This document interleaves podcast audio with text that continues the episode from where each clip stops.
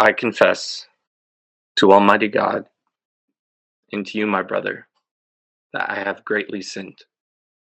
Hello, folks. This is NYC Actors Talk Film, a podcast where we talk about film, TV, video games, and more from the actor's point of view. We have a very special guest today, Patrick O'Connor.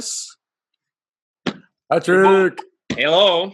Hey, guys. Thanks for having me. Of course, of course. Very good friend of ours from Polar Express. That's right, man. We're so happy to have you on the show, man. Yeah, we're so excited, so excited. Yeah. I'm excited to be here. It's great. It's great what you guys are doing, and it's so exciting in these times of talk about film and acting and all that fun stuff. You know? Yes, we love it. We love to see it. We love to talk it. We love to talk it. Love to see it. Yes, we do. We'll be talking about quite a few things with you today, Patrick. We'll be talking about I Confess, the Alfred Hitchcock 1953 movie, and we'll also be talking about method acting. That's our topic for today. Our topic, and that's what we'll be talking about. But before we do any of that, we're just going to very briefly talk about I'm Thinking of Ending Things, Charlie Kaufman's new movie on Netflix. Based on the Ian Reid book, I think that his name is. Yeah. That's right. Yeah. Nick, you didn't read the book, right? I did not. And you have. Yes. Yes. Now we are friends the whole episode. Yes. Yeah. Nick, what did you think about it? Just going into it blind. Yeah, going into it completely blind. I was confused, but in a great way. I kind of loved it, and I think it's a movie that's gonna keep growing on me.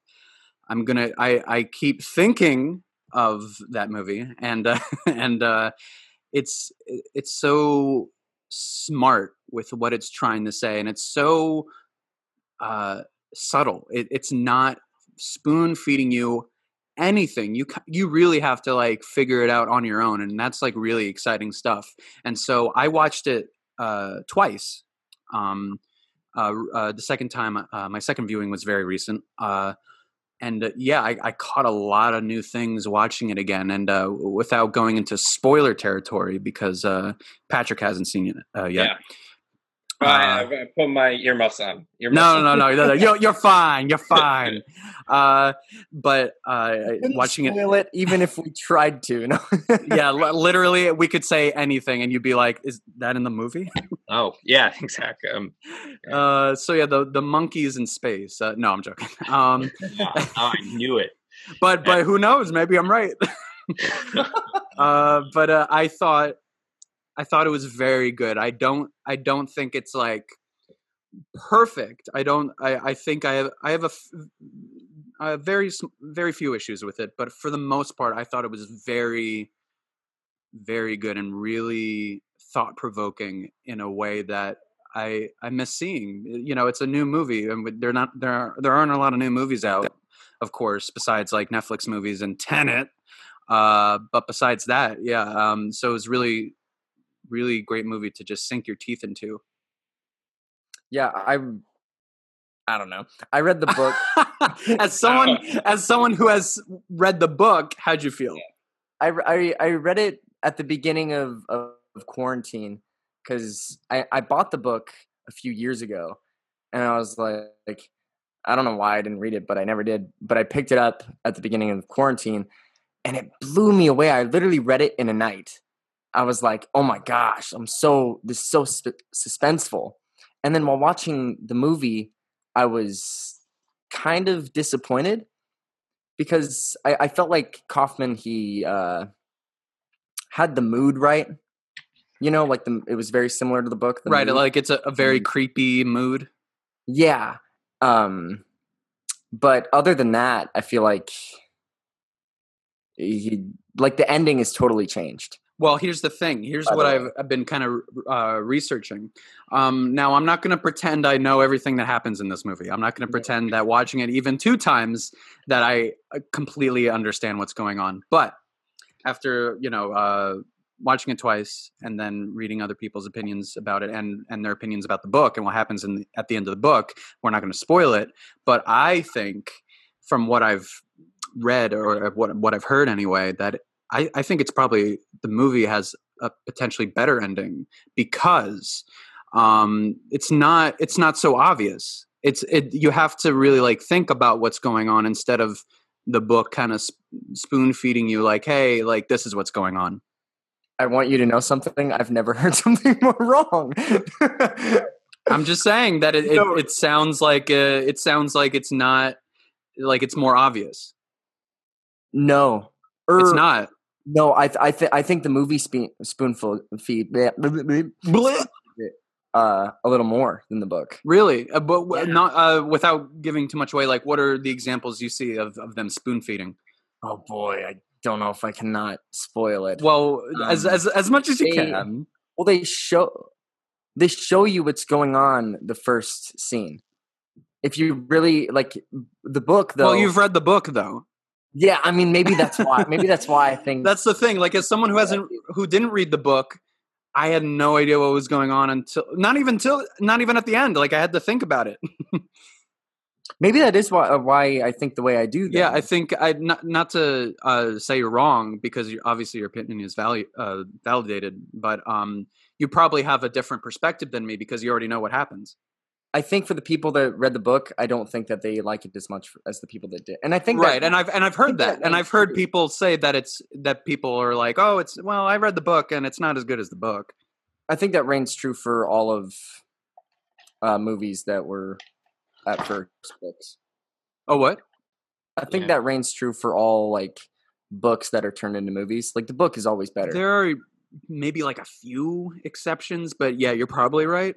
Yeah, I mean, obviously, I haven't seen all of the books that have been all the movie. All the movie books. Yeah, I haven't read them all and seen them all, but but like from what I hear and what I've experienced personally, I think that's kind of how it is.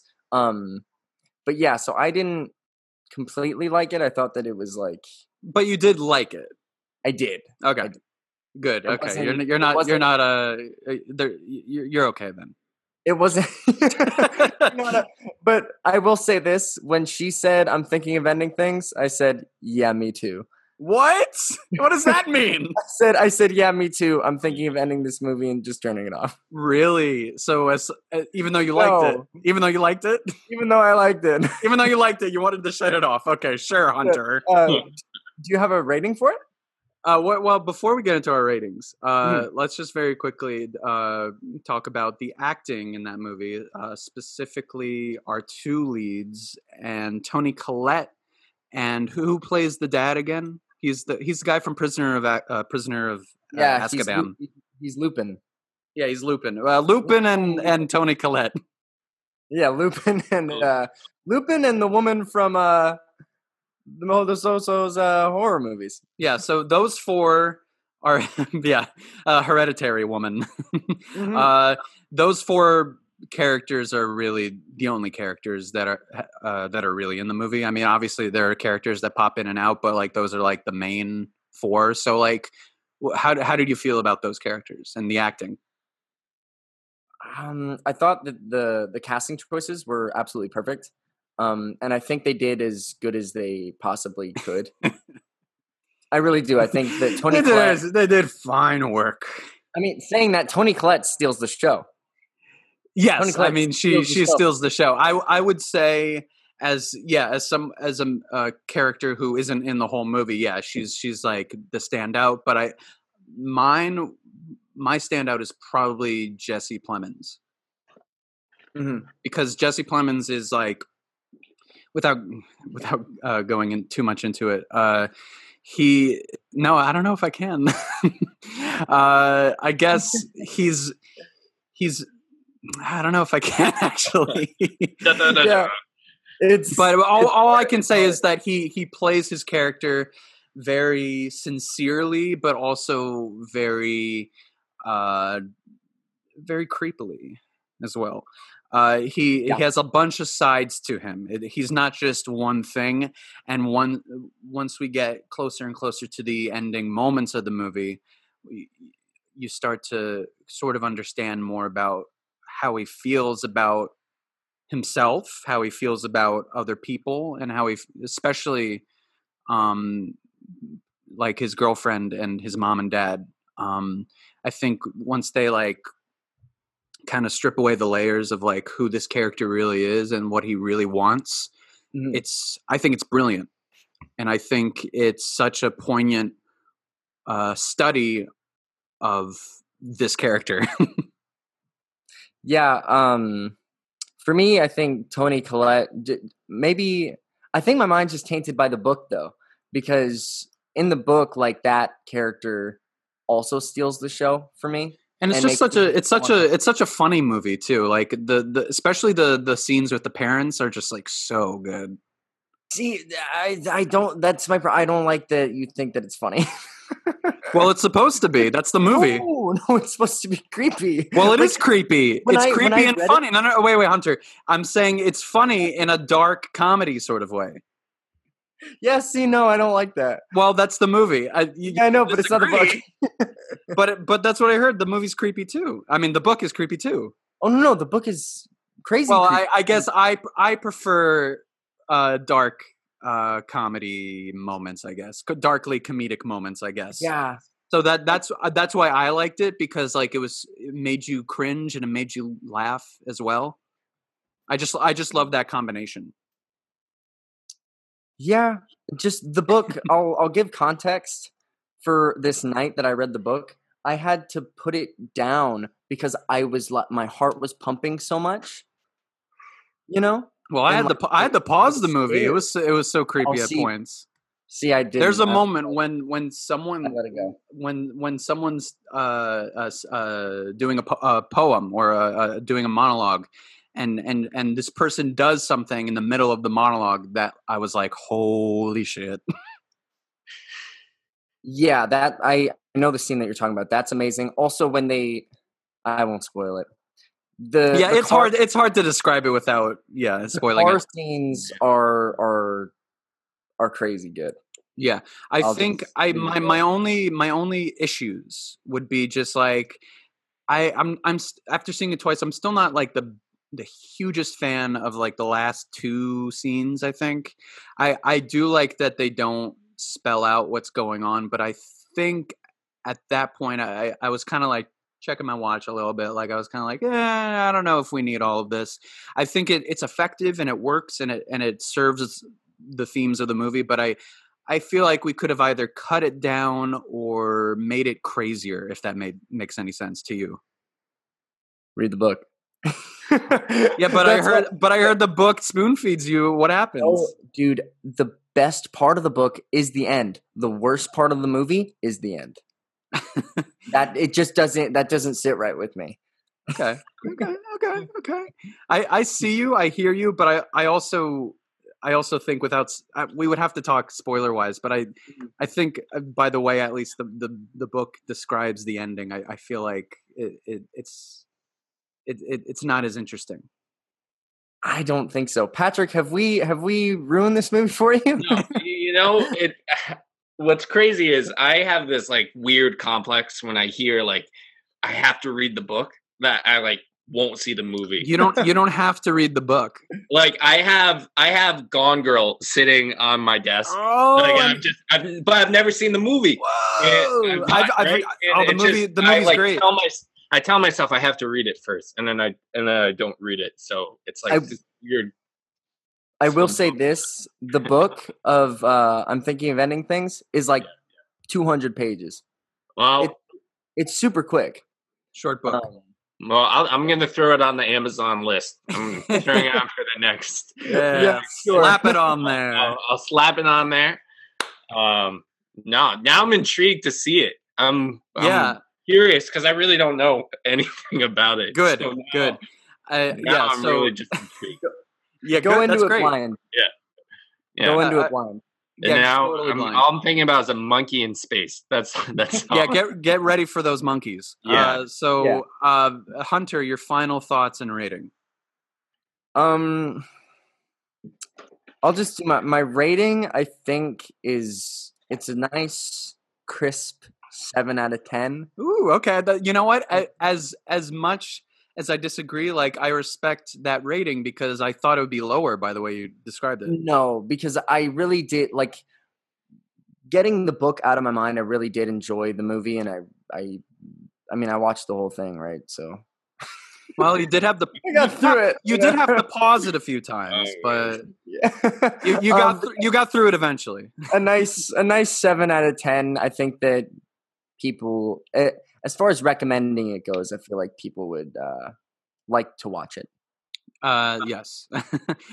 They would like to see it. So, yeah, I thought it was very thought-provoking, very funny, very creepy.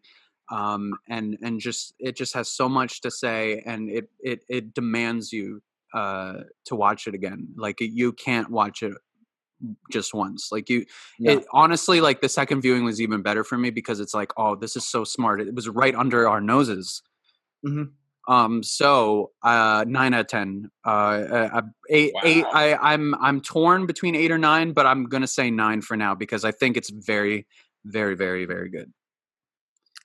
Damn, a 9. That's what I said, Hunter. It's a lost season one. It's a lost season one. That's right. And you're a lost season 2 for me. Yeah. I'm a Prisoners is what I am.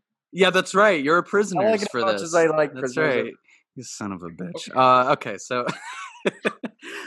So I confess. Patrick. Yes. So this was one of the few movie choices you gave to us, and Hunter and I decided upon I Confess. Yeah. I Confess. I'm glad you picked it. I'm glad. I kind of threw it in there in the middle. I'm I hope they pick I Confess. Yeah, it can't be your first, it can't be the last pick. Yeah, exactly. It gotta be choice the third or the fourth choice, you know. I wish the title had an exclamation point at the end. Yeah, right? I confess. So, Alfred Hitchcock, 1953 movie. Montgomery Clift. The forgotten Hollywood star. Yeah, hardly. I've never seen him in anything before. I had never even heard of him. And that's really? Why. That's yeah, why yeah, me too. Me too. Yeah. That's why I was so interested to do it, because I was okay, Hitchcock, yeah. Montgomery Clift, I don't know who this is. And now I'm why didn't – and doing research on him a little bit, and I was why don't I know who this guy is? Right. Yeah. I was looking up movies he's done, and he's done a lot. Yeah. Nominated for 3 Academy Awards. Damn. Didn't win either. That's crazy. Yeah, and what's his from there? You're from Here to Eternity. You know, he's in. I think that's right. And I think one of his best performances, A Place in the Sun. And I was reading that Brando actually voted him for best actor over his Streetcar performance. That's crazy. It was Brando was he not so good. Yeah, he's the most iconic. That's crazy. Yeah, right, isn't it? That's really crazy. Yeah, question, because Nick and I were talking a little bit before. What made you what made you throw this movie in the list? Yeah. You know, well, I have this huge VHS collection. So when you told me, I was all right, what do I have in my VHS collection here? And I saw a Hitchcock movie, and I was well, I bet Hitchcock, I wonder what he thinks of method acting, because he's so particular. Mm-hmm. And I was reading, and then I just typed in Hitchcock method acting just to see. And it was Montgomery Clift and I Confess. And it pissed Hitchcock off. And I was oh, we got to 1 Montgomery Clift. And then 2, going against Hitchcock's style. It'll be it. Oh, so you're saying that Hitchcock didn't like method acting. No. No. Yeah, I really read that too. Yeah. Okay. That, like, he didn't understand it, and he got frustrated. Yeah. Okay, Cliff. that actually, your pick makes more sense now. Yeah. Okay. Yeah, and I think Montgomery Clift is just such an important actor to talk about. Yeah, especially in like reading such his tragic life of being in the closet and going through that car crash that destroyed his image. It just it's so interesting to me.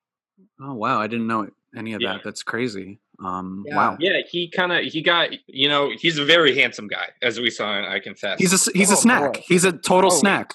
He's a little stud muffin. So he was in this movie. I was first introduced when I was in college. We had to watch The Heiress, which was an older play, and he plays the heartthrob in it, right? The heartthrob character. And spoiler alert for those itching to watch The Heiress. It's an old movie, so but it's an old movie. The girl doesn't pick him at the end, and that's like the premise of the play. She doesn't pick him. And well, Montgomery Clift would be all right with that because right, and well, yeah, of course. And that actress received so much hate mail from his adoring female fans from the studio upstairs. That's fucking nuts! Isn't that crazy? Yeah, you think that the female fans would be like, "Oh, thank you, good." Yeah, now he's mine. No, but instead they're like, "Nah, forget you." Like, are you kidding? Yeah, like, crazy. We want Clift. We want a piece of that Clift bar. Clift. Yeah. We want that Clift bar, dude. Yeah. Amazing. So Patrick, what are your thoughts on I Confess? My thoughts on I Confess. Dun dun dun. Well, it's kind of, I think it needed a little time with the script. Even reading about it, they worked the script for 8 years because they had to flesh it out with the church. They had to flesh it out with the studio about what could be done and following this priest. And I think it's such an interesting question it brings. I grew up very Catholic and I still get thrown into that mix a lot. I teach at a Jesuit university.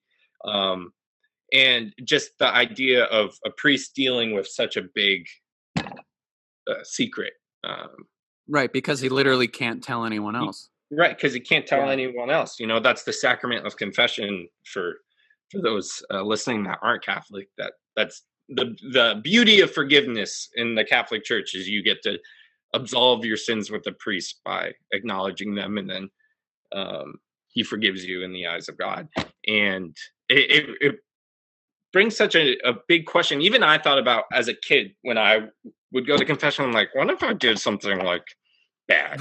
What if I did something really bad and I had to go talk about it? But that being said, I think that conflict is such a hard thing to capture for a priest's dilemma in that, or even why someone would not just be like, hey, like, no, I didn't murder anyone. I know who did, Right. And that's kind of my initial attraction to the movie and my initial thoughts on it. How about you guys? What did you think? Yeah. So let me jump in. Just someone who has never seen this movie, has never even heard of this movie until now, or even its main character. So Alfred Hitchcock thriller that is shockingly mediocre, where its main character, played by Montgomery Clift, gets nothing to do. I was craving more Montgomery Clift in this movie, and I really wanted more of him, and I just didn't get that, and that I think the movie suffers for it. And I didn't really like the movie, but I respect it, and I'll get into what I like and what I don't like. I don't think it's like a terrible movie. It's, for all intents and purposes, it's well made. I just didn't really like it all that much. Hunter, what are your thoughts on I Confess?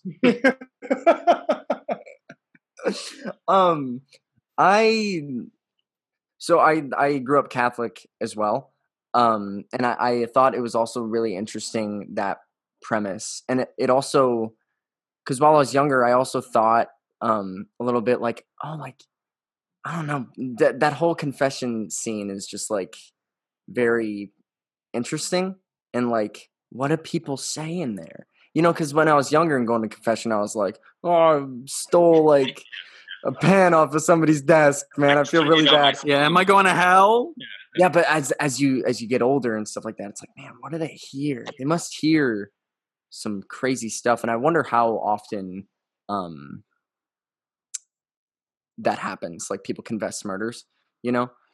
They probably do it a lot more than we think, because of that rule of like, they can't tell anyone. So I guess those people think, well, if I let it out to this guy or this priest, that I'll feel better without the consequences. Well, sorry, it's actually interesting too, because we just talked about Prisoners too a few episodes ago, right? And that happens in Prisoners too. So I don't know, interesting. I just thought of it right now. You mean a thriller with like with religious themes to it?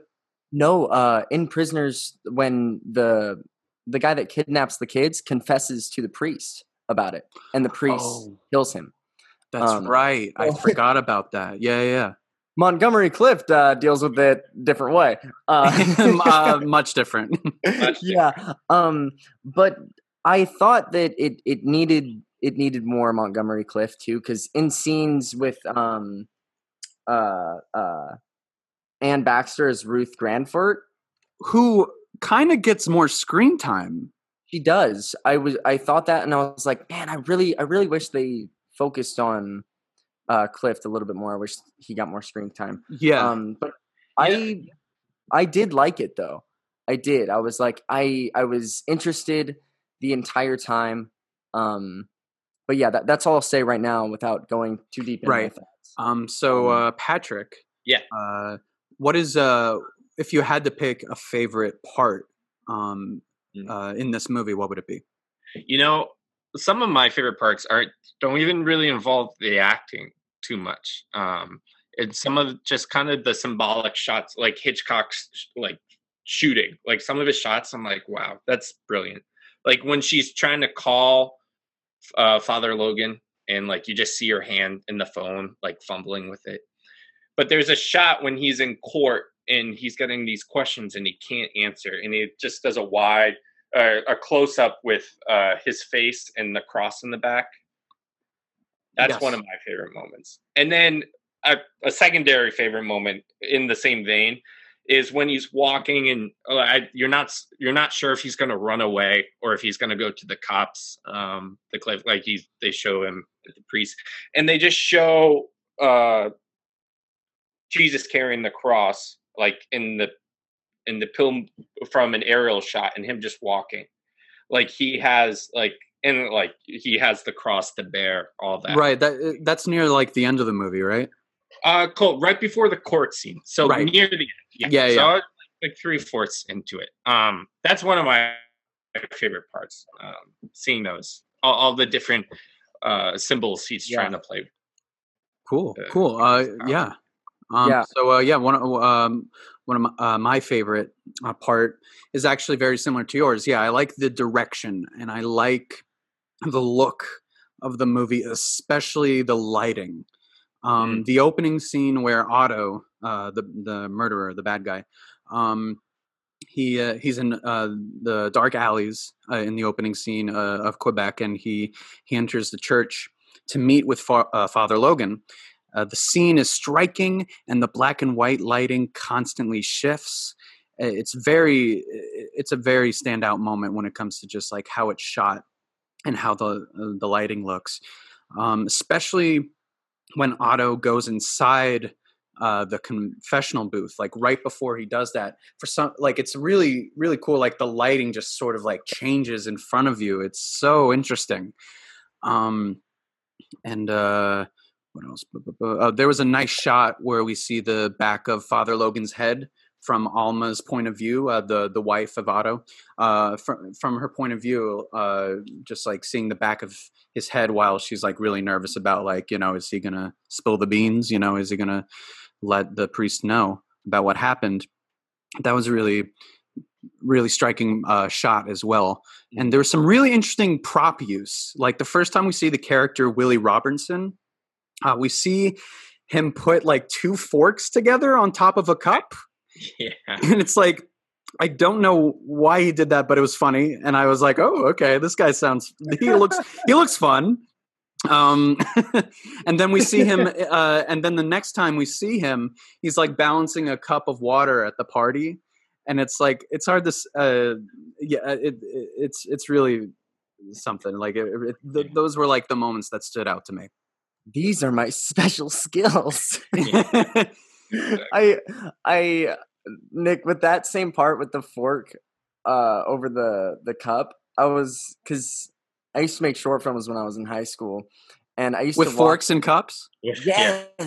No, I used to watch this YouTuber guy that would talk about filmmaking. He was like, give your actors like something to do, you know, like make like a sandwich or something like that, right? And I was like, wow, Hitchcock was like, yeah, give my actors something to do. Here, can you put two forks on top of your cup there? It's like perfect. But just at the beginning of the scene, and then right when you start speaking, take them off. You're a fun rich guy. Do something fun. Yeah, my favorite part is also similar to your guys's, specifically the shot where Otto, the killer, I think he's talking to his wife, and it's a shot where the crucifix is like, he's kind of hiding behind it a little bit. You can't see him. It's kind of focusing on that and his wife.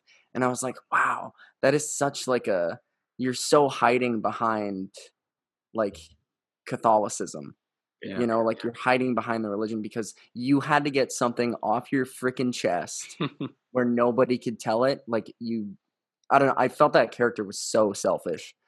I was like, this is the worst thing that you could do. Yeah. To a priest, like it's the worst thing that you could do. I couldn't think of anything worse to put somebody through. Right. But yeah, I also liked how like I didn't know who did it, even though I knew who did it. Yeah, you know? I'll say that I was waiting for like, okay, so what's like the twist? Yeah. Mm-hmm. Yeah. Yeah, and that kind of goes into like.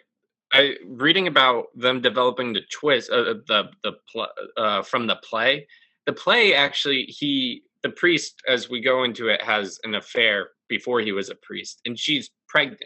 She's pregnant in the play, and he gets executed at the end. The priest. Oh, okay. Wow. So that's the original foundation from where this movie came. So it was based off a play. Yeah, I read that it was based off a play, like in 1902, 1912 or something like that. Okay. I wonder why they didn't do that. Yeah, I feel like that would have been a better ending. Yeah, the Catholic Church would have never let that happen in the 50s. Oh, you know? Okay. Like they had so much power back then. Even if it was like this modern time, they just wouldn't. And people want to watch it, even less than what they did when it came out. Like people would be outraged if something like that happened. Like you were saying before, you were saying before about the other Montgomery Clift movie where he doesn't get the girl and how people were freaking out. And yeah, exactly. And people. I mean, think about when the Da Vinci Code came out, how pissed people were. Yeah. Like I remember that as a kid, being like, "Why is everyone so mad?" I honestly don't know.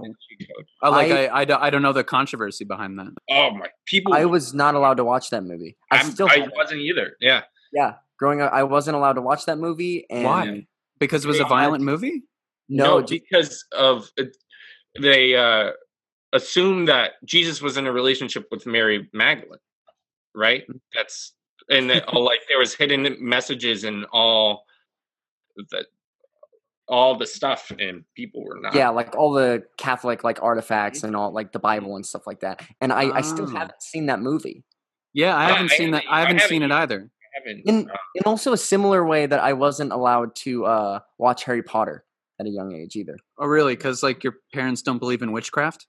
Yeah, well, just because like it was like the whole Catholic thing with like witchcraft and it's evil. No, that does make sense though. I joke, but yeah, that obviously, some people are just don't like that stuff. Yeah. Yeah, and I especially in like thinking about it in the 1950s, right? Like, friggin' everybody. The witch trials. Oh wait, not the 50s. Yeah, 50. Yeah. No. I'm thinking of the Red Scare. I'm thinking of because the Crucible is very much about the Red Scare as well. Yeah, so. Yeah, very true. Yep. Right. That's why I was thinking. And also, right? We got back to it.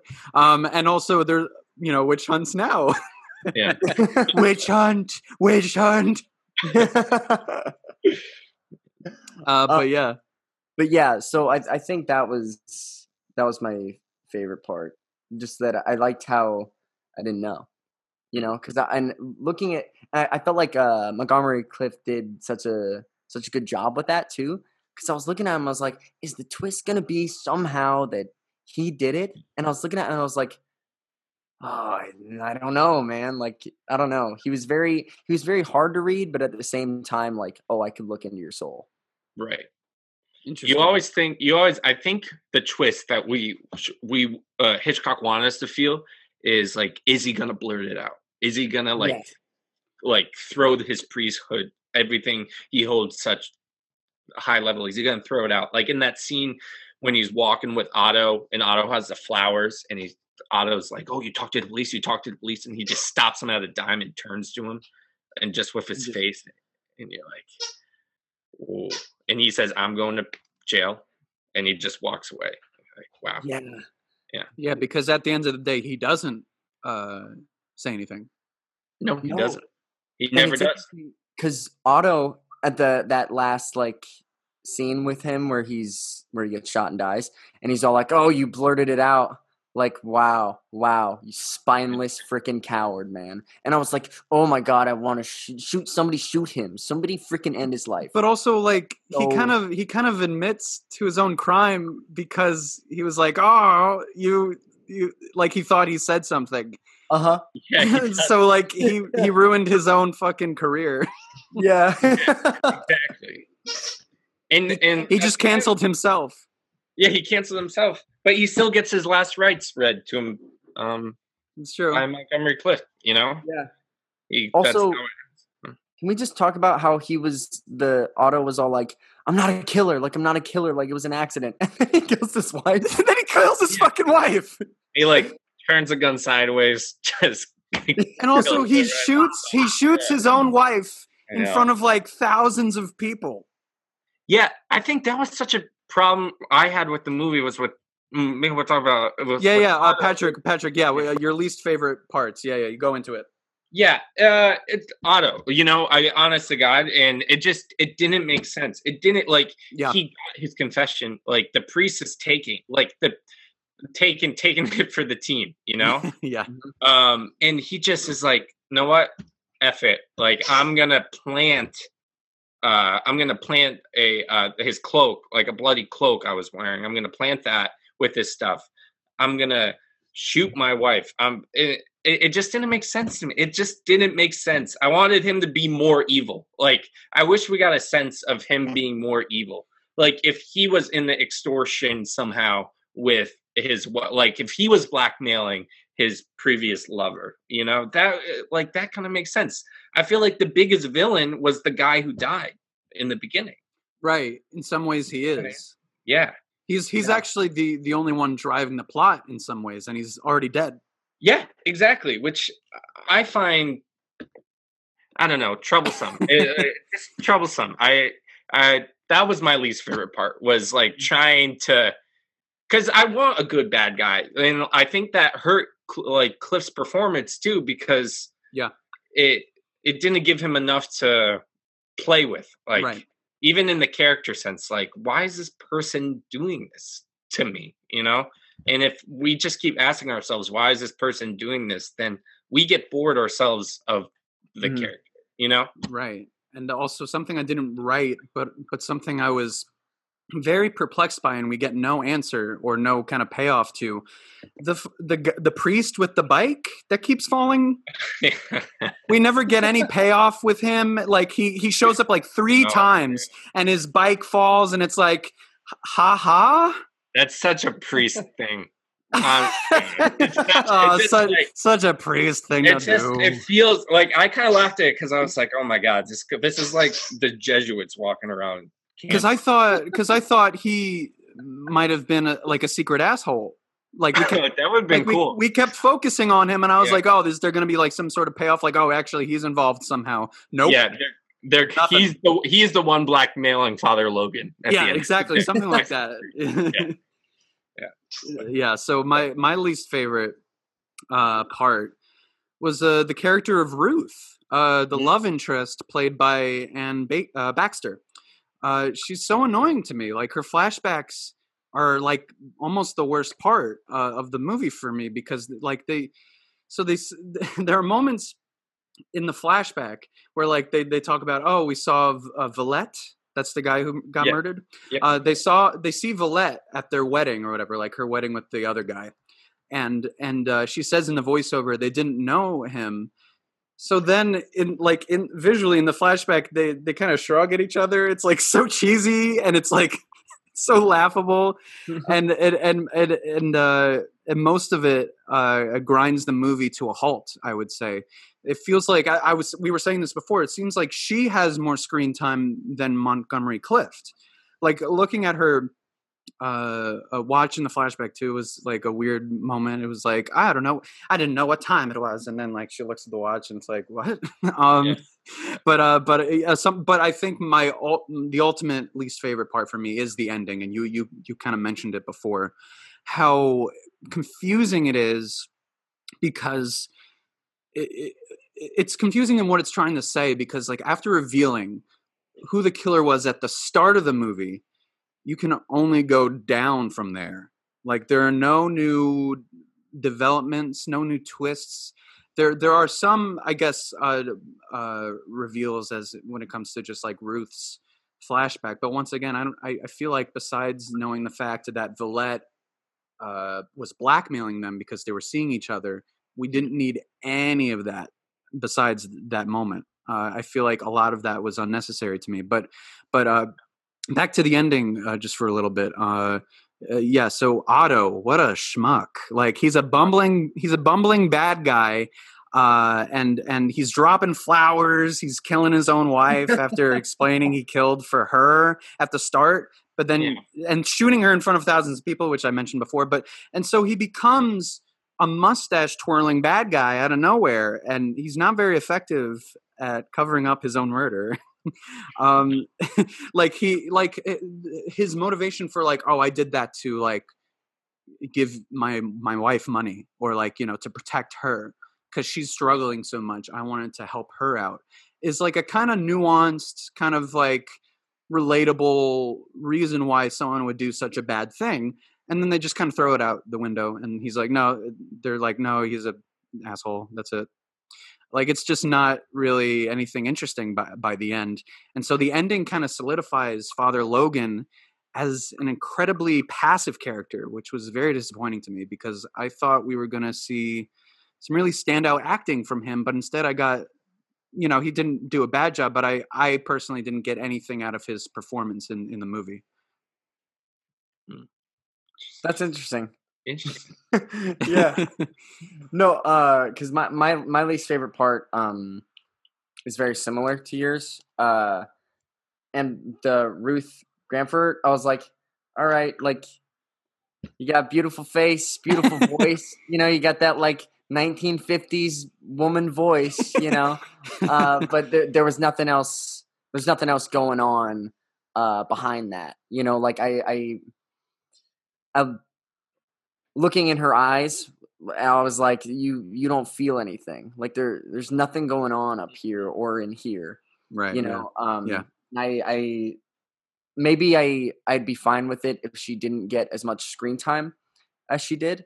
But yeah, I think that her, that's my least part. Perfectly said. And it's interesting. She wasn't, I don't know why I found this interesting, but I did. That she wasn't the first actress that was cast for it either. It was Anita Bjork. Yeah. After Hitchcock saw her in a movie that I have not seen called Miss Julie. Have you guys seen that movie? No. I've read Miss Julie. It's an old play. Okay. So you've read the book, but you haven't seen the movie. So this is the opposite of what you were saying before. Julie's a good play. Like a theater history type of play. Okay. Yeah, and I guess Hitchcock saw her in that, and she got to Hollywood, like with her baby and her husband or something like that. And then the studio was all like, "Yeah, pick another girl." What? Yeah. Why? Well, it wasn't a husband, I think. It was a lover. Yeah. Okay. So wait, her lover said, "Don't cast her." No. The studio saw the lover and a kid, and we're not going to cast an actress who's not married. Okay, I see what you mean. Okay, yeah. Okay. And I was like, dude, what? I was like, how is that? Hollywood is sexist. I was like, how is that a factor, man? It's so, I don't know. I thought that was interesting, and I kept wondering how it would have been if that actress had been in it instead. If I would have liked it, her character. Well, I don't know. I don't know if Anne Baxter is a good actress or not, because this is the only movie I've seen her in. But I agree. Anne Baxter. Oh, yeah. Really? He's Academy Award winner, and I was like, "What the fuck?" Well, what did she win it for? It wasn't the 10 Commandments. I saw that she was in that. No, she was in the 10 Commandments. I remember the year. It was 1940s. It was before the movie. That's what I remember. She won for The Razor's Edge.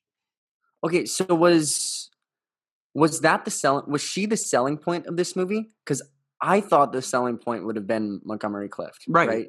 But I think it was Montgomery Clift. What would be the selling? That's true. I mean, he is the main guy, you know. Yeah. Well, yeah, I know. I was just asking because I was like, she has an Academy Award, you know, and and Montgomery Clift never won one, so I was like, I don't know. That's just weird to me, seeing the talent. Yeah, it was very odd because I was just really amped to really see Clift, you know, I was really okay, give me the goods, and I didn't really get the goods. Yeah, but you guys, I think you do get the goods in a way though. Yeah, I think it's funny you guys keep saying that he didn't get screen time yet, but he's in every scene, he's there. Yeah, we just I personally just think it's a dialogue thing because you hear a lot of characters talk and he doesn't say anything. Even looking for a piece of what he doesn't talk. So I kind of rewatched some of the scenes without sound to see what I could get, and it was just so interesting because he's making so many choices, and if you watch it, you can see the dilemma for it's really slight, but you can see him. And I'm not saying he's bad by any means. I'm not saying he's bad. I just wanted more. Mm. Yeah. I just wish from a mostly from a writing standpoint, but I'm sure he just worked, you know, with what he had, but I wish we got I wish we got inside his head more because what a dilemma, but I feel they could have done more with that dilemma. Mm. That kind of brings me to my MVP and what I wrote down about that. Yeah, Montgomery Clift is a subtle tour de force. The way his character never breaks his code of morals, yet you can see him dying on the inside without saying a word. It was one of the best performances that I've seen in a older movie like this. Really? Yeah. I don't know why. So you wanted more because you loved it? Because I loved it. Yeah. Oh, okay. Yeah. Okay. I don't know why. I was like, how do I not know this guy? I mean, I do want to see more of his movies. You know what I mean? I just want to see more of him, but I guess for me, it's you know, I just wanted more of a character study, but I see what you mean. Yeah. Mm-hmm.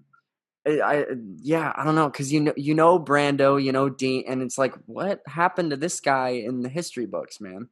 I don't know. What's your guys' MVP? I'm interested to. I'll go very quickly. Carl Malden as the inspector. Oh yeah. When he first showed up, I knew I recognized him from somewhere. He's the priest in On the Waterfront.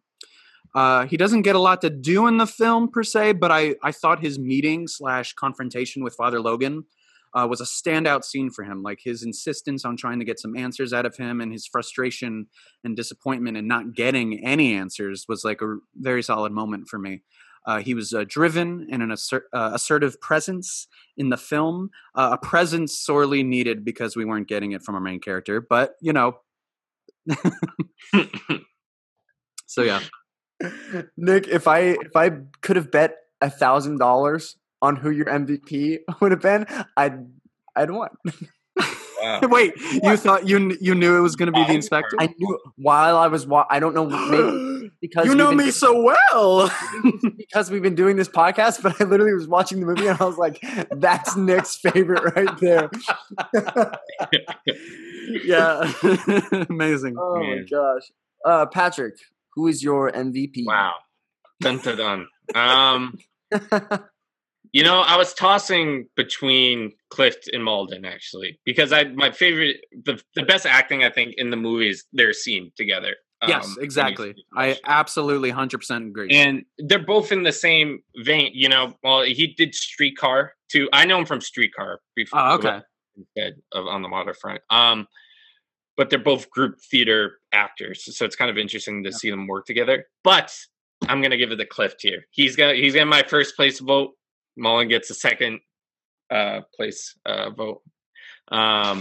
I just think he, like, without Clift in this role, and he wasn't the first to be offered this role by Hitchcock. I think he was even the third, because it was such a heartthrob, and it didn't really make sense for Hitchcock to cast him in it. Right, because I guess initially you would think like, oh, like the priest, you know, Father Logan, like you don't think like, yeah, the heartthrob of the 50s. Yeah, exactly.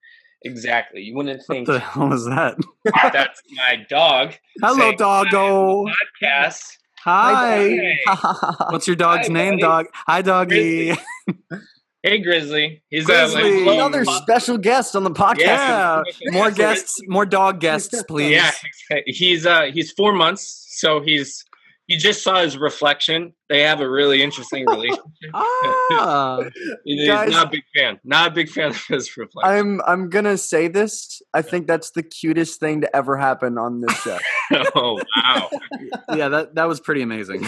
Yeah, Grizzly, he just saw his reflection. Got kind of scared. It was a pretty important time in his life. Up. Yeah. But like I was saying, I think Clift's the MVP, and just because I want to watch him. You know, I want to see him in these scenes. I want to know more about the character. And I think when an actor makes me curious about the character more, that's value for me. That's what brings the value in for me for a character. And with all the other characters in the movie, even if there were some good performances, I didn't care about their previous life or what they did or what they were doing. They were just kind of pawns in the world of Clift, and that's why he gets my MVP. Absolutely. I think that's why Nick, you were talking about the flashbacks. I feel like that's why that pisses me off so much, because I'm like, why did you decide to give the flashbacks to her?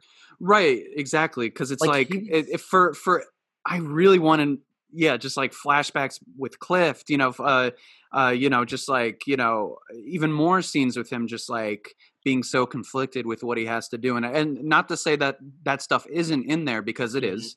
And I think, you know, he does like solid work. I don't want you guys to think that I thought he did like a bad job or anything. I just think the script for me kind of, it doesn't serve him. No. It doesn't serve the audience, I think, either, because it leaves us just, I don't know. I'm just kind of confused by the end, kind of like, what was I supposed to feel about that? So our ratings then, Patrick, what is your rating out of 10? Ooh. My rating out of 10 for this movie, I'm going to give it a very... do we get decimals here? Is that okay? Sure, go ahead. Decimal? All right. Go right ahead. I'm going to give it a 5.8. I was leaning towards like a soft 6, but I'll give it a 5.8 because I think it's closer on. I don't feel comfortable saying 6. So a hard 5.8? Hard 5.8, soft 6. Hell yeah.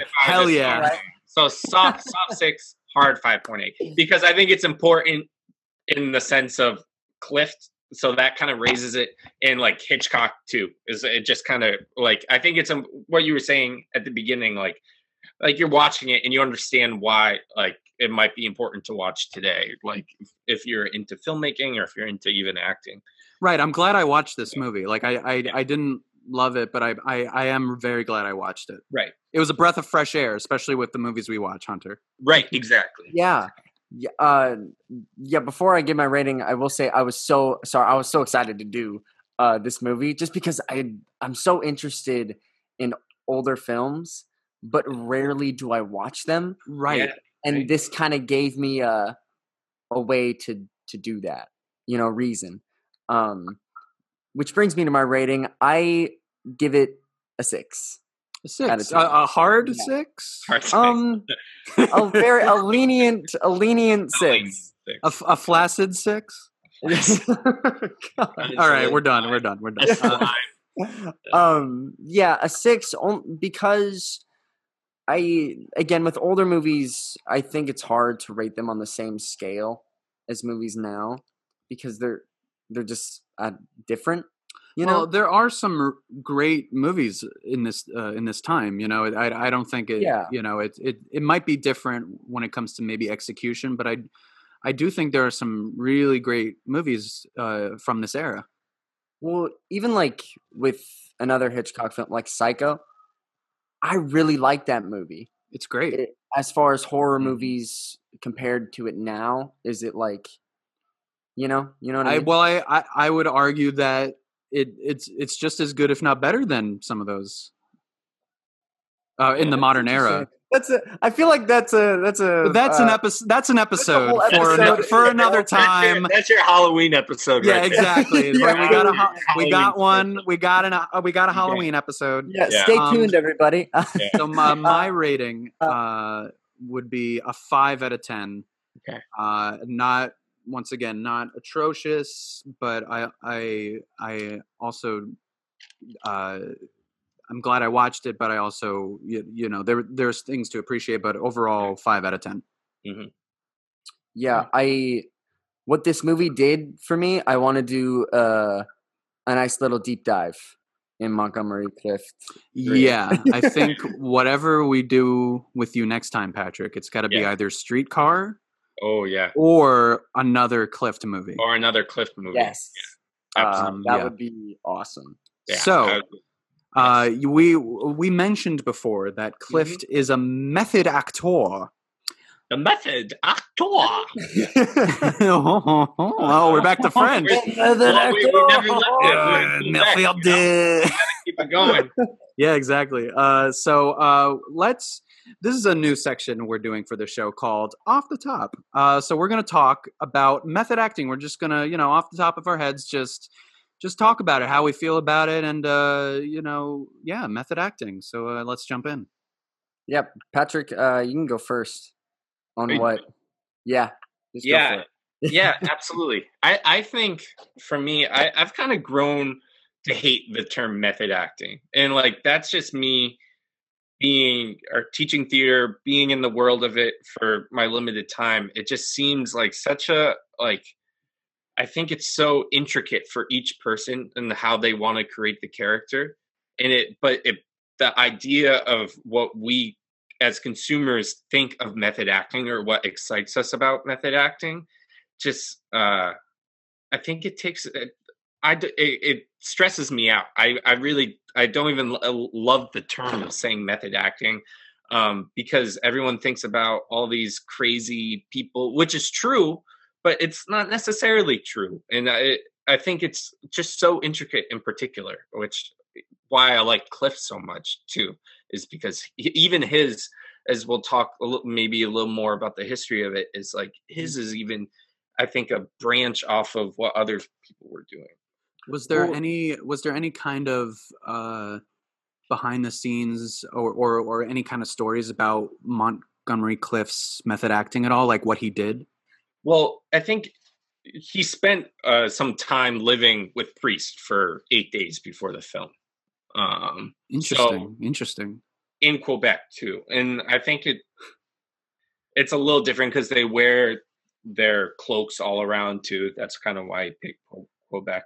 Hitchcock, and he had his acting coach in every scene next to him, so much so that he would look to his acting coach to check if he was doing it right and then continue on with the scene, which I think is like maybe not our term of method acting, but it's his intricacy of the method acting. Like, I need this person here to validate what I'm doing. Interesting. So he needed a second opinion. Yeah, but not anyone's second opinion. He needed... Right, specifically this person's. Mm-hmm. Yeah, I don't know if this is true or not, but on another film that he did, I read that, like, it was either a war movie or a cowboy movie. I know that he's done both, but that, like, he locked himself away somewhere. Yeah. Do you know any more about that?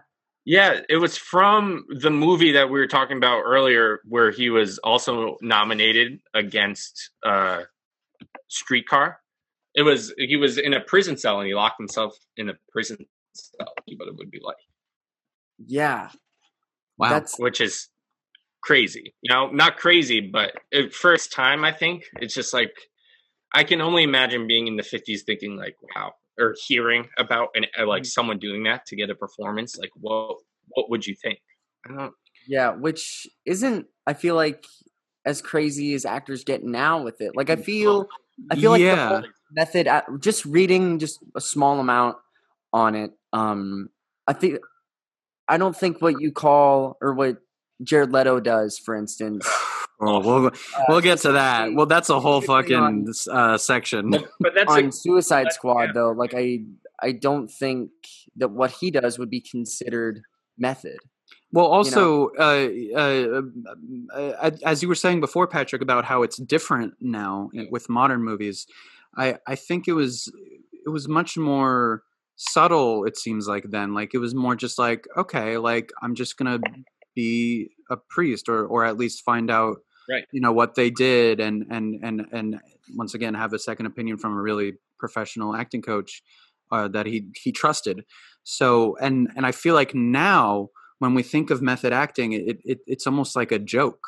It's almost like a pretentious actor. That's a great word for it. Yeah, it's like it's pretentious. It's like an actor who just wants to do crazy shit and who wants to get all the attention in the world, and he's gonna send rats and condoms to other actors like Jared Leto does. Like it's just like it's not about the character anymore. It's about, look how great of an actor I am. I can do all this crazy shit. Right. Exactly. Like, yeah. How adventurous can I be? And I think you really see it in the performance too. Mm-hmm. Yeah, like, and that's why it's not so good. Yeah, I don't know. It's just like, Patrick, you being an acting teacher, wow. What do you dive into method acting at all with your students? Like, well, kind of. We touch upon it because we read An Actor Prepares by Stanislavski, which is where method acting starts from, right? From this Russian teacher Konstantin Stanislavski, and we read his first his books. It's year one, year two, and we read year one as a class together. Oh. And it touches upon, in the first chapter, I'll just bring it up. He touches upon the predicament he finds of acting, right? Because back then there was a lot of like gesture acting, right? And we like a pantomime of things, right? And that's how people would act on stage. And he questions about the life of the character, the spirit of the character. And he wants us to feel the spirit of the character. And throughout the year, we talk about, well, what can we do to feel the spirit of the character? And what's the predicament of that is we consciously want to get there. Like, we're consciously working to get into the spirit of the character. but it comes from our subconscious. That's when the best acting comes, is when we're working from our subconscious. Right. When we're not thinking about it so much, we're just doing it. Right. Exactly. Like any muscle memory, right? We're working from the subconscious. But the problem is, if we're consciously trying to work from our subconscious, then you're not working from your subconscious. So what can we do in order to just go right into our subconscious? What can we do? And that's what we talk about throughout his first book and what we're trying to do. Interesting. Yeah. Sorry. No, what were you going to say? I think another interesting topic that I just remembered is, I don't remember the movie. It's about the method acting from Jim Carrey in Man on the Moon. And I remember what it's called. It's on Netflix. I'm going to look up the title. I'm going to keep talking though. Is it Jim and Andy? Jim and Andy. Yes, that's it. Jim and Andy. And I see a lot of different opinions about how people perceive of his method acting. And I love Jim Carrey, but ultimately I think it was wrong of him to do that stuff. Yeah, I'm with you too. I love Jim Carrey. I think Truman Show is one of my favorite movies of all time. Absolutely, he's a brilliant actor. Brilliant actor. But yeah, it didn't seem right. You know, it didn't seem like he was doing it for Andy. Like we keep saying. Like I'm doing it for Andy Kaufman. Right, because the spirit, as you said, the spirit of his character wouldn't necessarily intentionally piss people off.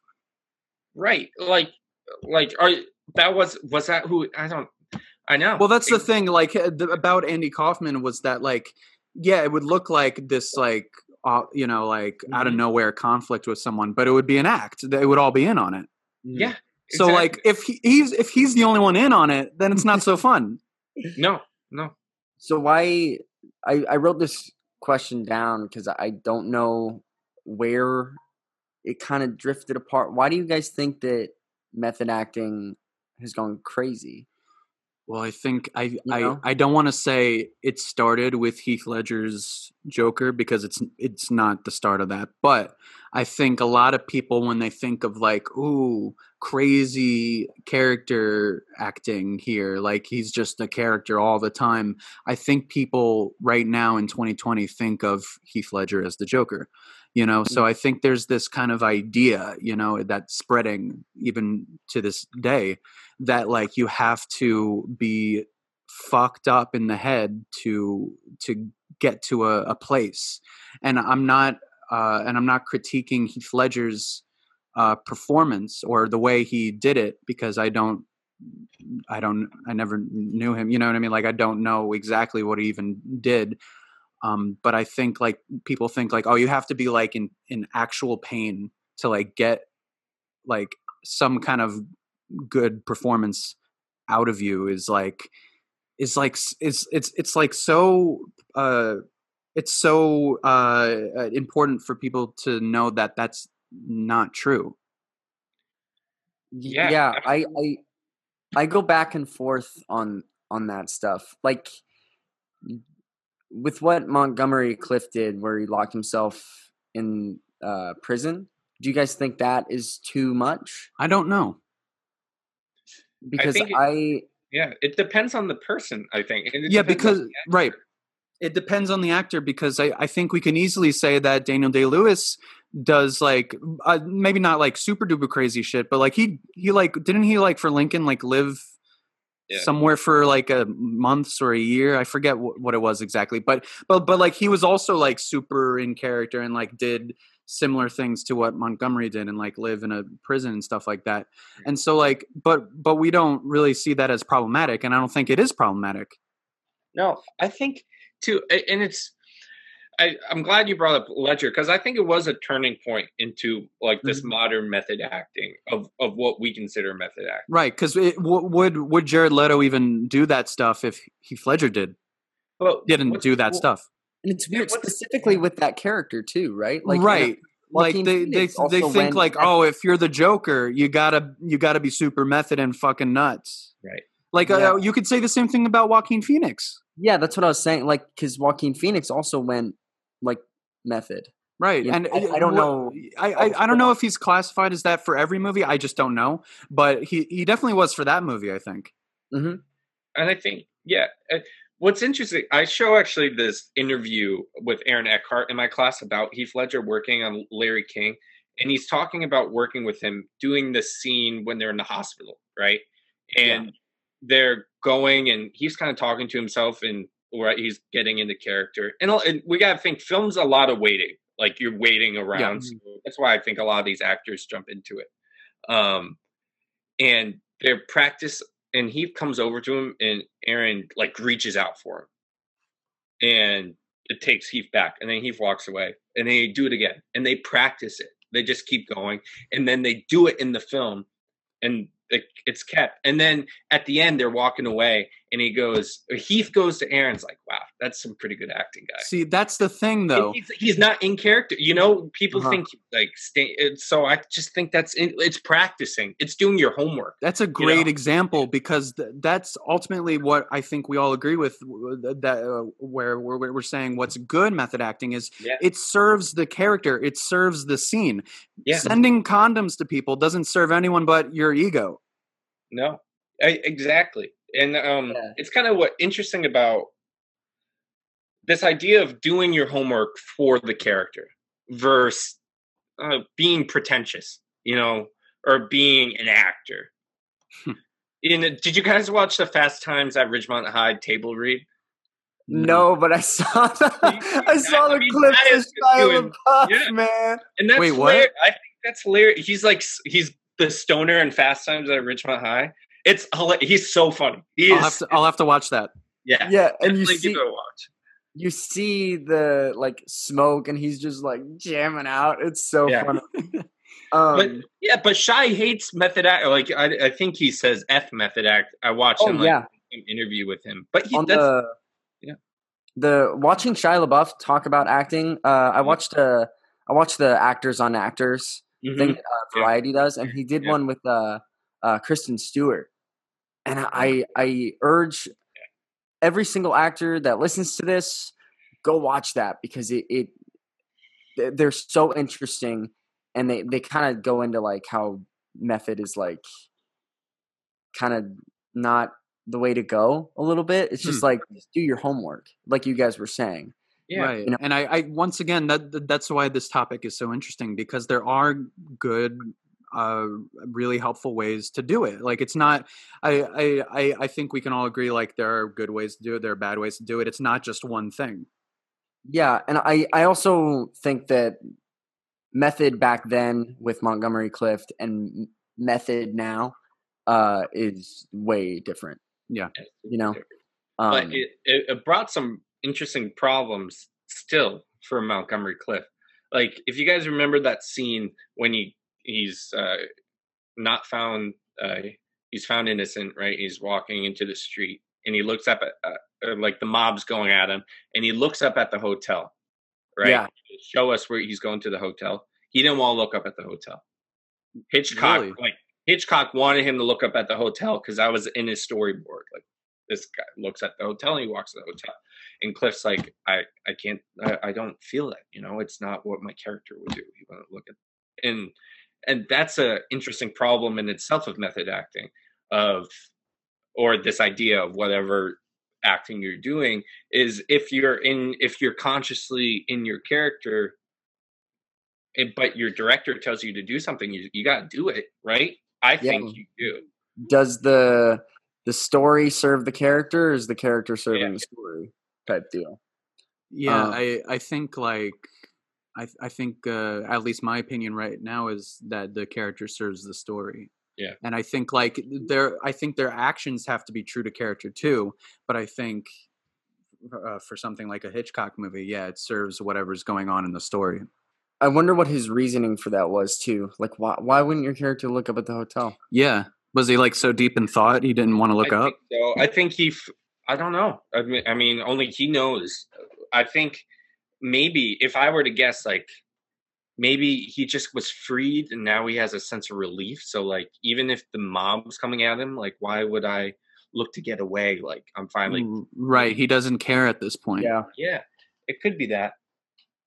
But it's all in his homework of it, of how he planned to do it. And a true like method actor, I think, is super analytical. I would think of like creating the circumstance. Like, do you think he had sex with what's it, Ruth, right? Ruth, yeah. Do you think they had sex? No. In the gazebo? I don't think they did either. You don't think they did? No. You? Maybe. I don't know. But I think Malcolm Clift knows, right? Oh, he yeah. Know, right. They know. They know, right? I think he did. Oh, really? That's true, because he doesn't know she's married. Doesn't know she's married. Not a priest yet. And not a priest yet. Hmm. Yeah, that's I don't true. Know. I the reason that I don't think that they did, and while watching this, I was like, oh, like I was thinking about it, and I don't think they did because when she was like, oh, like he was telling me stories about the war, but I didn't want to hear about the war, and then like she like lustfully kind of kisses him, and he like kind of moves away and starts talking again, and then she goes, but the war, like that, it changed him in some way. And I'm like, you know what? I thought I was like, the war changed him. I think that he's looking at God now. Oh, like you don't even think he's trying to, yeah. No, I think that he was. Yeah. That's a good point. I think he brings up a great point of like, why did he join the priesthood? Was it because of the war? Was it the guilt he felt of sleeping with a married woman, or was he? Realized. Yeah, actually, if there were any flashbacks, I wish they showed was his time at war. Yeah, yeah. Mm-hmm. Like I do appreciate in some way that like you don't see it, but like I kind of wish to get inside his head more, that maybe we see some of that. Mm-hmm. Yeah, dude. If you guys got the script and you didn't get all this though, would you feel like it's a blessing or a curse? Because I think. Yeah, I think that I'd feel a lot of freedom to it, because I know, like we kind of touched on this with Brianna, but like I feel like when there's not a bunch of stuff that's set in stone, it's like, oh, I can just come up with it. I can come up with. But that's like the thing. Even with a movie, it's not. I can do whatever the fuck I want. Oh, no. Not that I could do whatever I want, but like, I don't know. Your backstory. Yeah, like I feel a lot more freedom. Well, you can definitely do that in theater too.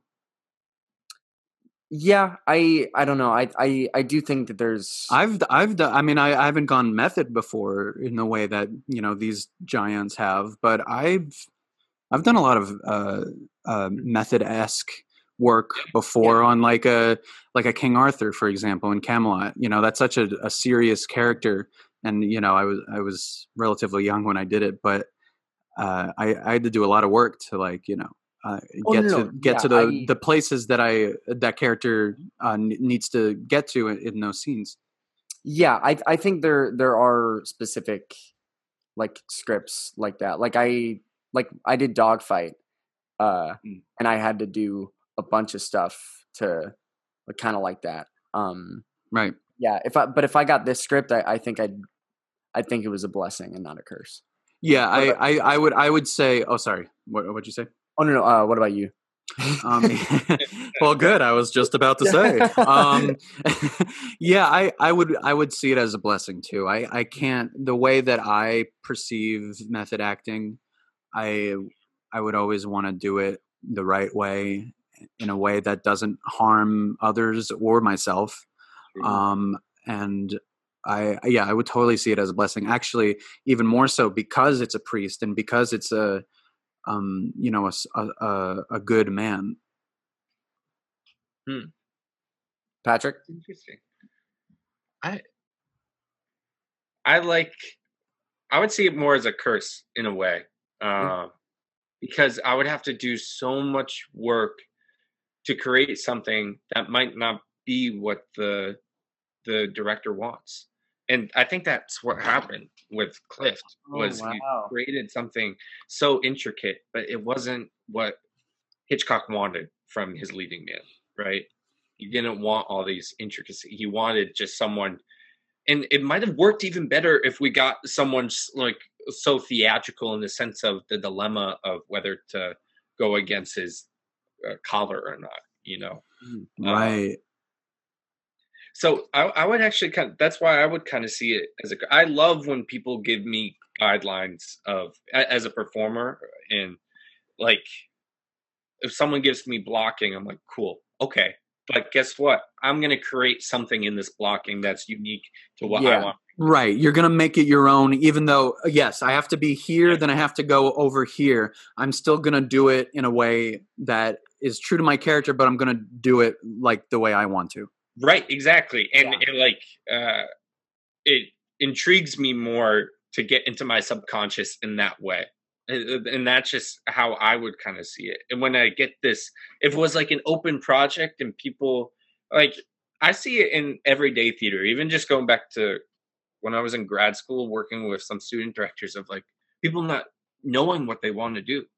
And it just, it would drive me a little crazy sometimes. I'm like, let's pick something. I'll try it. And if it doesn't work, then we can just try something else. But we have to build together and to create something we want. Right. You have to try. Yeah. You have to try together, you know? Yes. Collaboration. Yeah. I feel like that's huge, because with Hitchcock and Clift, like you said, like, I don't know. It just feels like there wasn't that collaboration. Cause it's like, Clift was probably, I'm assuming, was like, you didn't give me anything, so I did it myself. Now you are frustrated with me. Right. You know? It's like, it's this idea of like, too, of what maybe Hitchcock gave him something, but how can you work in that something? Because I think it's great to bring new things, bring new ideas that the director never tells you about. That's awesome. That's the beauty of it. But I don't know. Because it seems like at least Hitchcock is so meticulous with like what you said before, like, okay, and now you look up at the hotel. It's like it's probably just like the shower scene in Psycho. It's like so specific, like, okay, opens the curtain, here's the knife, rant. You know, it's just like it's so specific in a visual way. Right. That that's probably why it upset him, because he would get to where he needed him to go, but maybe he did a little thing. It's like, no, you just go there. Right. And he would have to do another take, and he would get so, like, just reading the slimmest amount about it, Hitchcock would just get so frustrated with all the takes of these method actors, because they wanted to try different things. Yeah. But I think a method actor could live in a world of being told, like, you have to walk over there, and still like doing method character work. I know you don't see my quotation fingers. Right. Well, voice, and whenever we're talking about modern method acting, we're doing quotations on it. Yeah. Just so you know. Yeah. But I think that can exist while still taking direction or being collaborative. And that brings an interesting question, I think, about method acting. Do you think it's singular, guys? Like, I think when I think of method acting, I just think of one person, like, performing, or the modern idea of method acting. Right. I see. You like, get that impression of it? Yeah. I think I understand what you mean, where, like, a lot of people think it's, like, just one person doing all this stuff. Yeah. When it could be more than one person, you know, like method acting, it doesn't have to be just, okay, you're this character, you're the only one who's going to method act. Okay. Yeah. It's like that's not how it works, and that's not how it should ever work. Yeah. Yeah. Are there any films that you guys know of that have had like multiple people doing method? You know, not off the top of my head. I'm thinking, and with all the stories, right, it is just one person, but that can't be it. So I wonder why that's such like a big headline. Well, I'm curious, because would any of you guys classify Paul Dano as a method actor? Maybe because he is in There Will Be Blood, and also Daniel Day-Lewis is in it. He's a method actor for sure. You know, I think it's interesting. Even classifying, it's so hard to classify. It is. I think there are obvious examples like a Daniel Day-Lewis, but besides that, maybe. Who knows? Some actors could be doing method acting, and then they just kind of, switch it off. Now they're back to being, you know what I mean? Like it doesn't have to be so constant in the way that maybe a lot of us think method acting is. Like you're the character all the time. Yeah. Well, I know, like with Matthew McConaughey, my boy Matthew McConaughey. All right. Yeah. All right. With True Detective season 1, he he was. Have you guys seen that at all? Mm-hmm. Yeah. No, not me. Was Rust Cole, on set. I heard. I wasn't there. But from what I've heard, stories. Just floating around the industry, and he chain smoked for it. Oh, yeah. And that sucks. Well, it brings up. I had a brilliant acting teacher when I went to school out in New York, who we all were assigned the same scene, right? We had to do it different ways. And in the scene, a character smokes a cigarette and he's all like, I'm not telling you guys to go out and smoke cigarettes, but what I am telling you is how would you know how to smoke a cigarette if you haven't smoked a cigarette? Well, here's the thing about acting. You don't have to hurt yourself to get to a place. And now I went out and smoked a cigarette. Holy shit. Wow. I did. Well, I was 18, right? No, I'm not judging you on that. It's fine. Oh, no. It's totally fine. And I'm still learning constantly all about this stuff. And I want your guys' take on that. Do you have to do something? Obviously, if you play murderer, you don't have to go out and kill somebody. But as something that doesn't... Jared Leto would. Yeah, Jared Leto has, apparently. Oh! Oh, the scoop! Leto! You heard it here first, folks. But I don't know what my question here is exactly, but does that make sense to you? Yeah, I think I see what you mean. Where do you think you have to... be super duper intense and super duper actualizing every single thing the character does in a real way to get a performance out. And I think I've been saying before that you don't have to go to such a dark place or such a harmful place for yourself or others to get to a place. But I do also think that with the right way of method acting and with the right direction, that you can get to a place while still doing some sort of intensity and some sort of forcing yourself to go to uncomfortable places without hurting yourself or becoming so depressed or so whatever, for the part. Once again, there's a, you can be intense with it. You can get there without becoming a douchebag. Yeah. Yeah. I think it brings up the question of, again, what's homework and what's being a douchebag, and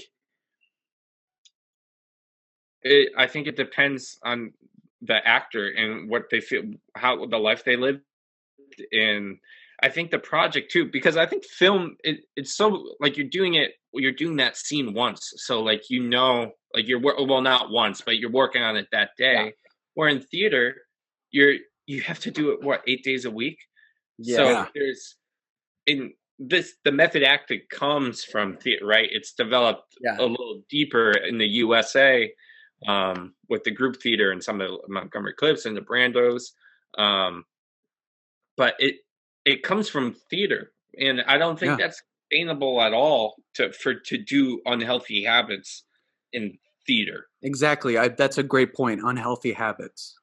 Yeah. I think Bryan Cranston said something, because it's interesting now that we're talking a little bit about theater. Obviously he's done a lot of theater too, Bryan Cranston. And I think he had some sort of story. I don't know it verbatim, but I remember him saying something like, I did Breaking Bad. And then I did this show, and I don't remember the show he was doing at the time, but it was a Broadway show, and it wasn't, it wasn't a character as dark as someone like a Walter White, kind of thing. Yeah, but yeah. I think an really interesting thing that stuck out to me that he said about becoming a character is to become, to embody this monster of a character, literally and figuratively, of the idea of being Walter White. He said something like, okay, I'm done shooting. I'm going to take my, my shirt off. I'm going to take Walter White's shoes off. And now I'm back to being Bryan. Mm. And then that's it. And then I move on. Mm-hmm. Yeah. Sorry, I'm it's crazy. And I think the character he was LBJ on Broadway, right? Maybe. Yeah, I think you're right. Which is a huge character to be something to be like, oh, I can relate, Yeah, thank God I'm LBJ. Yeah. I love the idea of like stepping out of the shoes of a character. Yes. I love wearing different shoes. Mm-hmm. And I think that helps a lot. Like if you're having fun and using your imagination and the character in your shoes, in your clothing, whatever little tricks you have to help you fall into your subconscious of the character, that's super healthy. And I think that's homework that should be explored, whether it be even like, let's say you've smoked and you had a fidget of a smoking, like you can definitely find, like, to go back to you out there, of like, herbal cigarettes, you know what I mean? Like, I think there's ways to like play around it in a way. Like someone who works so much with their hands, I remember someone told me once they just kind of worked with rope. They would just sit in their room and just like pretend to like tie things with hard rope, and they like made their hands feel, and it worked for them. Like, I'm holding this rope. I was like, oh, that's so interesting. Huh. It's not healthy, but. It's a way of doing the homework of the character, but and allowing you to be in the subconscious, but still being you, like still having that time. Yeah. Right. Because once you take yourself away, like completely, kind of like the way Jim Carrey was kind of describing his method acting, he was like, oh, Jim wasn't there anymore. And I was like, what? Yeah. Like Jim should always be there. Yeah. Jim's complete as tell us. Like, are you saying like you don't remember like what you did, or you don't want to be accountable for what you did? Patrick, something that you said about, and I'd hate myself if I didn't bring this up, but something that you said something about hands, right? Mm-hmm. In that Shia LaBeouf Actors on Actors thing, him and Kristen Stewart talked for about like 8 minutes on how they love hands and that they found them so interesting, especially with acting and stuff. Like, they do everything for you. Yeah, and I think that's such an interesting thing to say, and I just thought of it and I was like, oh man, I'd hate myself if I didn't say that right now. As you said that, I started like moving my hands around. Oh wow. Well, the minute I heard that, it changed my life. I became obsessed with my hands, and in working on characters, I was like, well, they don't have the same hands as me. So like, right. They don't move like me. Yeah. Well, it's like, how would they like pick up, how would they pick something up? How would they crack their knuckles? Do they, I don't know. It's just so. No, I love that. I love working with fidgets, like kind of in the same vein of hands. Like, I'm a person who fidgets a lot. Like, I have a stress ball and I'll throw it back and forth, and even now I'm like changing my seat, but if I'm playing a character, I always ask myself, well, would this person fidget, and like what would they fidget with if they did, and if they're not fidgeting, that's a choice, so it's kind of in the same vein of the hands, of just find, like, you gotta find your cracks after you did all that homework. You can just find your little cracks into the character. And like, there's just so many levels that you can go into. Like it's endless. It really is endless. And I think for the time being, that will be the end of our method acting discussion, because there's still so much more to talk about, and we want Patrick to come back so we can talk more about it next time. Yes. He's on. Yeah, of course. And with that, thank you so much, Patrick, for being our very special guest. We really appreciate it. You're such a smart guy. And you're such a great actor, and that's why we wanted you to be on this episode. Yeah, the pleasure's all mine, guys. I will say before we go, one of the first rehearsals of Polar Express, I remember you doing the hobo, and I was like, and I remember I think it was Kyler or somebody was like, yeah, he's an acting teacher, and I was like, oh, dude, I got so nervous because I saw it and I was like, oh, dude, he's so good. He's judging the crap out of me. And also, I've lived on the streets. You know, I've done my method acting. So see? That's what really it was. You've done your homework. Yeah, I've done my homework. Yeah, but then I got to know you and stuff like that, and you're just one of the best guys that I've ever met. So thank you so much for being on the show. Yeah, we really appreciate it. Yeah, anytime. Thanks for having me, guys. It was so much fun to sit and talk about I Confess in method acting. Almighty God. I confess. Yeah, thank you so much. Keep Montgomery Clift alive, guys. Just one more thing before we leave for our audience. Thank you for listening. Email us questions, suggestions, or if you want to guest star at nycactorsfilmpod@gmail.com. Follow us on Facebook and Twitter at nycactorspod and Insta at NYC Actors Talk Film. You can find us right now anywhere you listen to podcasts. Please consider liking and following us on these platforms. Please like, subscribe, and consider leaving us a review on iTunes. Look out for more updates and new episodes every week. Thanks for listening. See ya.